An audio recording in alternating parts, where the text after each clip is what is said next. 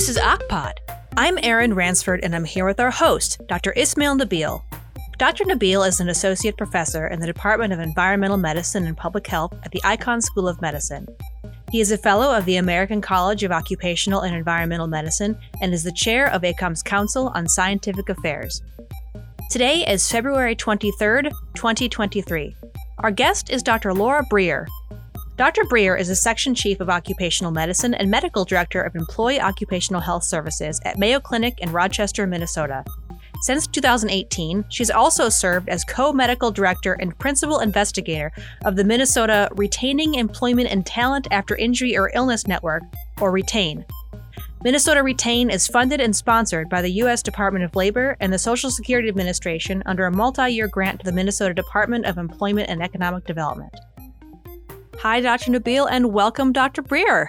Hi, Erin. How are you? And hi, Laura. How's everything? It's snowing out there in Minnesota. It is snowing a lot. I couldn't get my car out this morning, so I had to throw on my bogs to get into work, but it's all good. Beautiful Minnesota. Um, I remember it um, when I was a train in Minnesota. Cold is bitter cold for sure.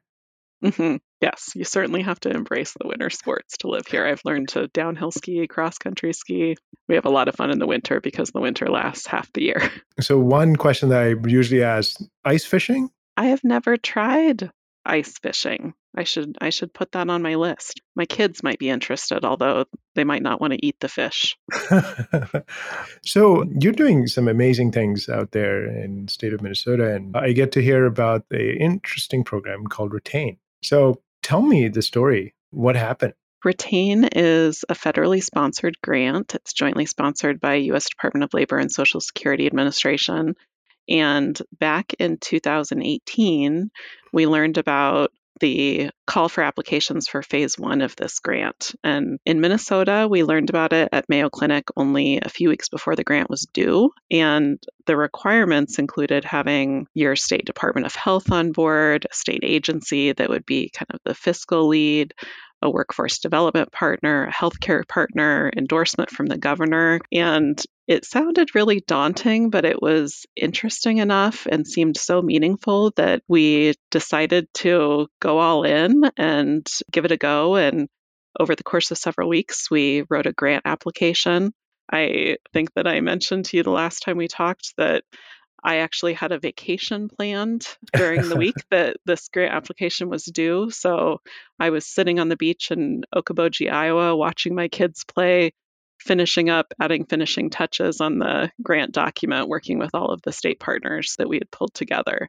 So we were lucky enough to get that phase one of the retain grant, which lasted a couple years. We were one of eight states to get it. And then in 2021, we applied for phase two of the retain grant, and Minnesota was one of five states to get that grant. So we feel so lucky to do that and to kind of try out this program to help Minnesota workers stay at work and get back to work after injury and illness.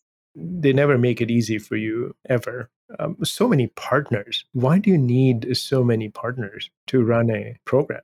Well, you know, I think when we were applying for phase one, initially we had the same thought because it was kind of a daunting task thinking about getting endorsement from all of those partners. But as we started bringing people on board and I learned what they do, all of those partners have a role in helping workers stay at work and get back to work. You know, I'm a little embarrassed to admit that even as an occupational medicine physician, I didn't have full appreciation of what all of these different agencies did.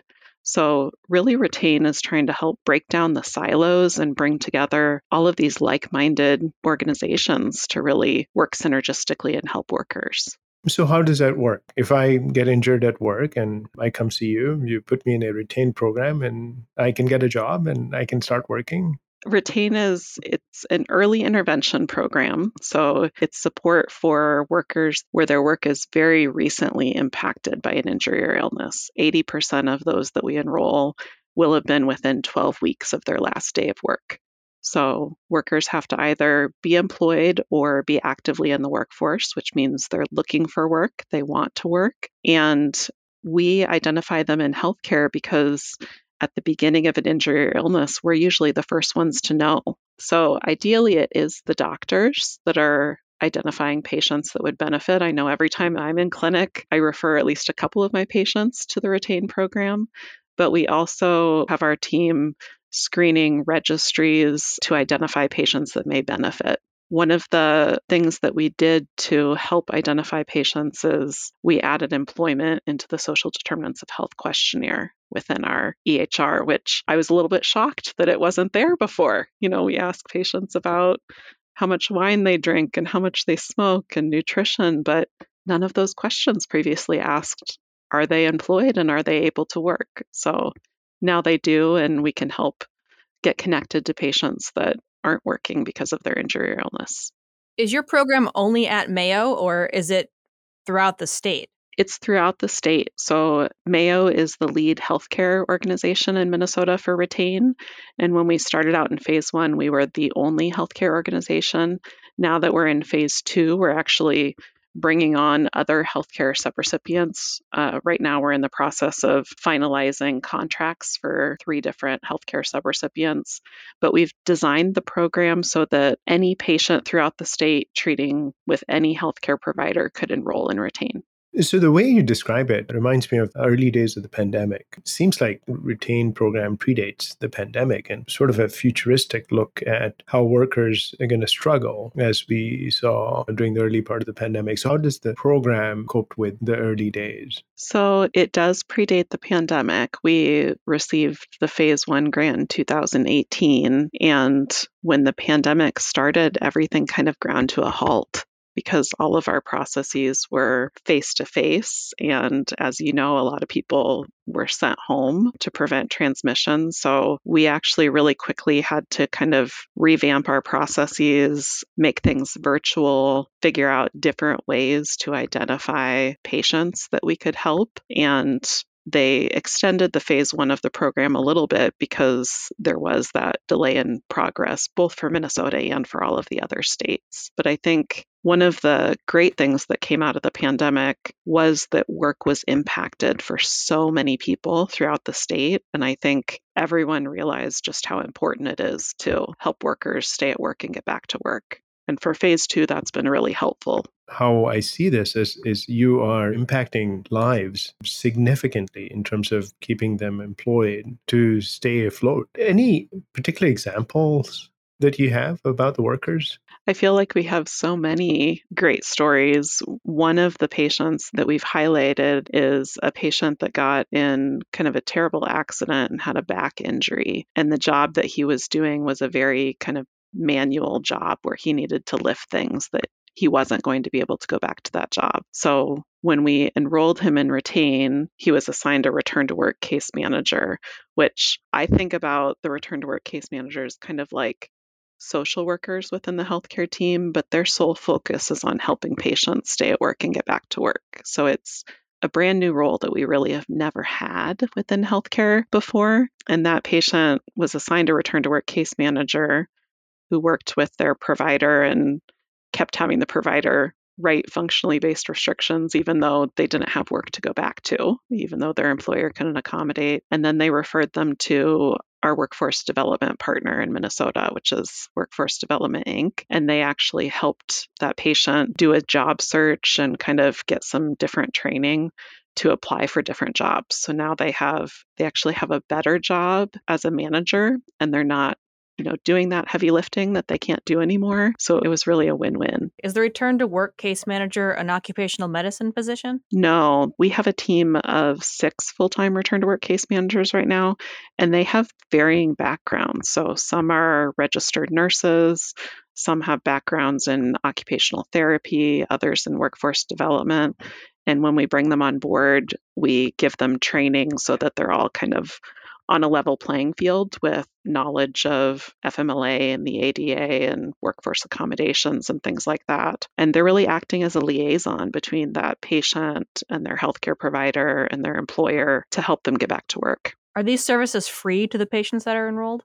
Or does this go through insurance? So, right now they're free. The return to work case managers are funded through funding from the Retain grant, but that's one of the pieces that we're trying to figure out. You know, the Retain grant, right now we're in phase two, which is four years. It goes through 2025, and we're thinking about what's next after the federal funding ends and you know how would we support this role within healthcare that's benefiting patients. So, Laura, you are an engineer by heart, right? I am. Yep. I was a mechanical engineer before medicine. The way you describe the program is is an engineering uh, masterpiece in terms of bringing all the pieces together, and that's the part that I'm really excited about, particularly as an occupational medicine physician myself, and you who come from a different background and skill set and yet we can bring the best part of us and implement it in into the program that really shines what do you think the engineering has anything to do with launching a successful program? You know, I think for me, it certainly might have. It gave me the courage to take a step back and look at it from a systems process and have the courage to, you know, dip my toe in and think about this. I remember early on when we were applying for the first grant, my team and I developing some kind of elaborate flowcharts, figuring out how patients would be referred to the different partners and when they would be referred and when they would come back to the healthcare team. So, you know, it really is a systems based design problem but it's also a wonderful opportunity that we have. You know, in healthcare, if we have processes in place to ask our patients if they're not able to work, we would know if they're not working and to connect them with other resources early on. I think a lot of the programs in place are set up such that when workers lose their jobs, then there are systems to try to help them get back to work.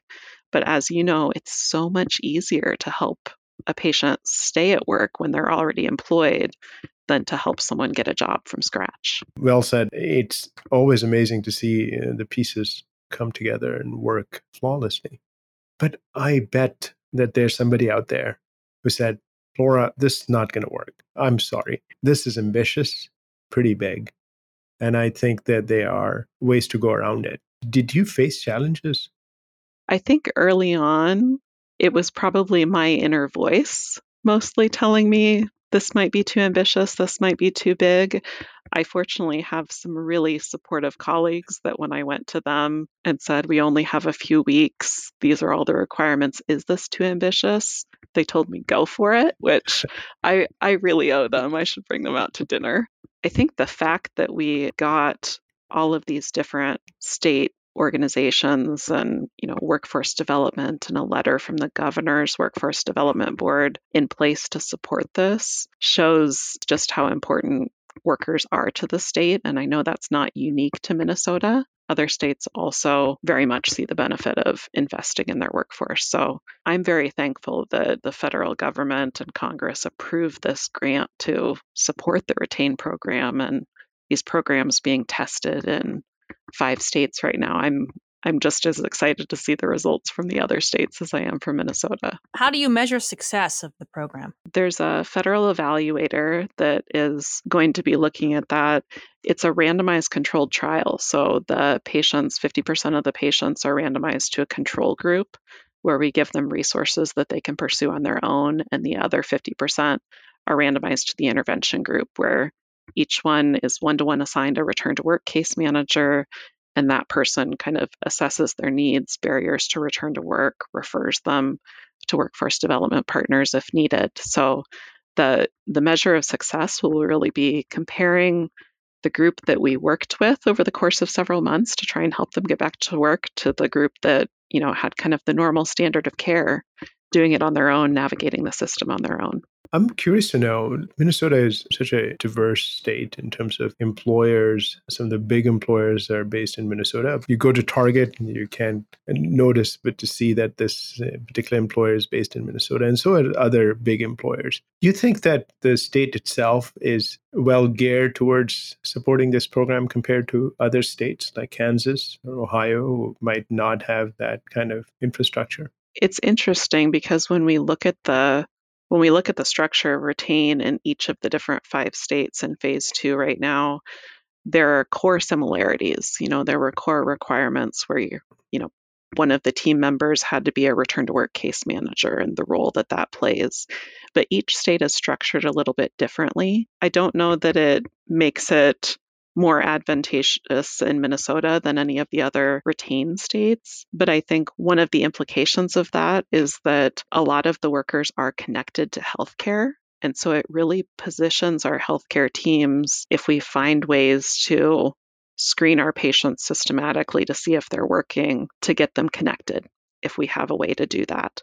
I know some of the other states are doing things kind of more with rural areas or, you know, small clinics or things like that, but I think the structure that we have within Minnesota, we've embedded that return to work case manager right in with the healthcare team so they can see the electronic medical record, they can send the patient portal messages, they can communicate with the provider. And I'm hopeful that that's going to allow us to get some traction. That once the providers start having some positive experiences, they're going to start thinking about retain and referring their patients more. It's amazing. Um, so when when is the dinner with the governor?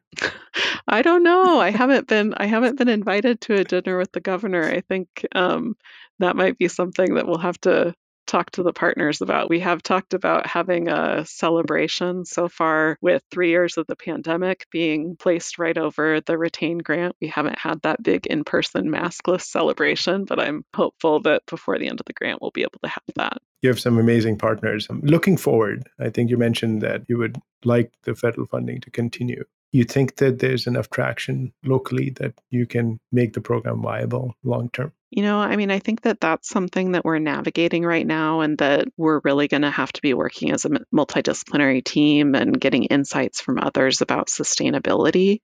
Because I think one of the challenges with the program we've designed is that a lot of the work and the expense, you know, particularly the expense for the return to work case managers, is within healthcare.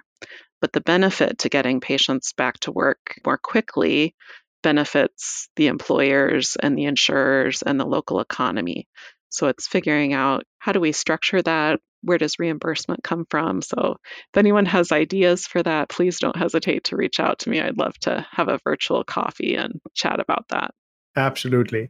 And then finally, I consider myself young at heart and I'm still very much early career occupational medicine. So what is the recommendations that you have for me to launch a successful program in the future? To launch a successful program like Retain, I think pulling together different stakeholders within your state and understanding the resources within your state and also the constraints within your state to design a program that would help your workers would be my recommendation.